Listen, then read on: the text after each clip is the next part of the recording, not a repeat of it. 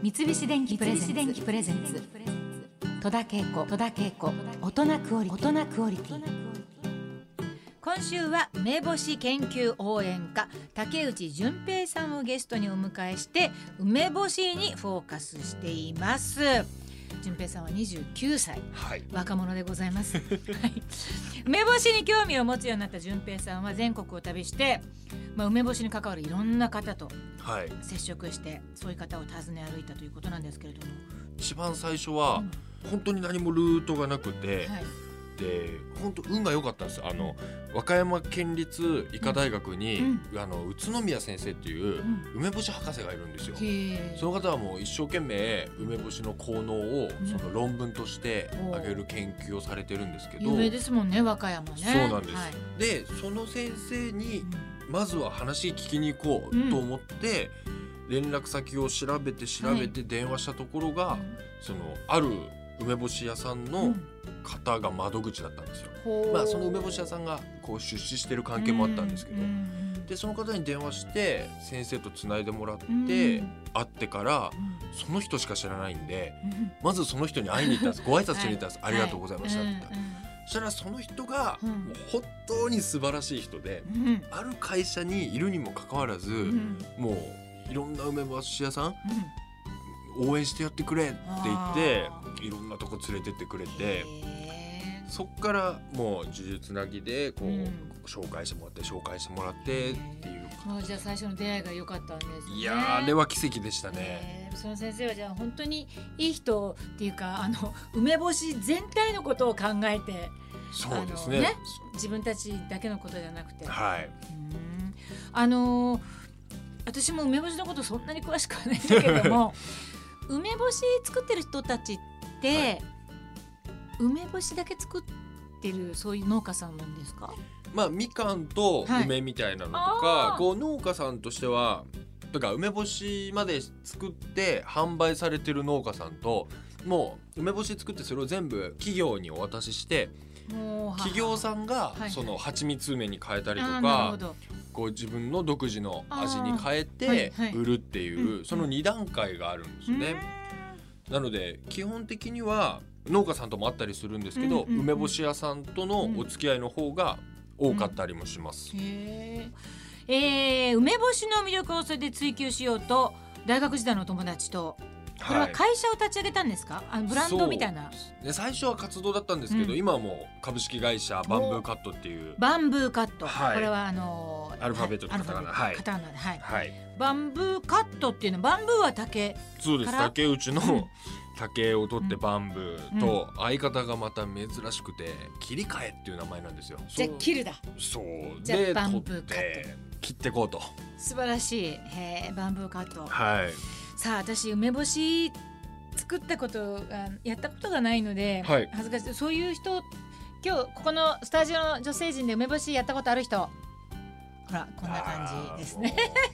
意外と簡単なんですよ。そうなんですか。本当に簡単で、もう。これあのみんながもっと簡単にできるように梅干しを作れるキットを考案されたそうなんです。今のスーパーで梅干しつける人が少なくなってきたっていうのもあると思うんですけど、あるのって基本梅酒用なんですよ、はい、熟度があの浅いもの、うんうん、でなんでかというとやっぱ賞味期限が長い方がリスクが少ないから、うんはい、っていう中で、それで梅干しつけても全然最高に美味しいものには仕上がらないわけですよ、うんはいはい、だからもう完全に農家さんに、その迷惑かけないように受注制にして、はああと3日以内につけたらいいよっていうところで農家さんから樽と塩とあと説明の冊子をつけて送るっていうのを今やっていて。じゃあまあその通りにやればかかる時間って最初に梅届いてその日にその塩で揉んで樽の中入れてでその後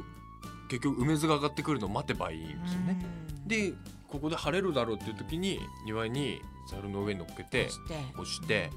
大体4日間ぐらいですね、うん、2日経ったらひっくり返して、うん、2日経ったら入れる。その間は絶対雨降っちゃいけないんですよね当然ね。いけないんですけど、うん、もし降っちゃったら中入れればいいですし、もう忙しすぎて無理だっていう時は、究極窓際の室内に置いとけばいいんです、でちょっと多めに干す、だからできないことは絶対ないので、はい、あんまりこう心配なさらずに一回やってキットのそのキットでできるあの梅の量ってどれぐらいなのえっと2種類今作って2種類のキットがある、はい、500g と 1kg、ほうはあはあ。はい、500g がだいたい20粒ぐらいで20粒ぐらいで。で 1kg の方が40粒ぐらいなんですけどうん結局だから梅と塩しか、うん。あのその赤いねしそ漬けじゃなくて、うん。その1個手前の白星っていうのだったら、うん。梅と塩しかないんでうん。そのいい梅といい塩を揃えるしか方法がないんですよ。うん。まずスタンダードな梅作るってなったら、あとはこだわるべくは塩で、うんで今回のキットはあのソルトコーディネーターのうん。青山志保さんという方がいるんですけど、はい。の方に塩を選んでいただいて、あの熟成しやすい塩を入れてうん。送るんですけど、うん。あの日持ちさせるにはやっぱりその塩の加減なんですか？どうなんですか？もう塩の加減ですね。一番大事なことはい。ホワイトリカーうでん。消毒しながら作ることとあとはちゃんと塩分をあの無理しない。20%っていうのが基本ベースで、うん。梅干しってはい。どれぐらい持ちます、いやもう酸っぱいのはもう100年でも。本当に？そうですか。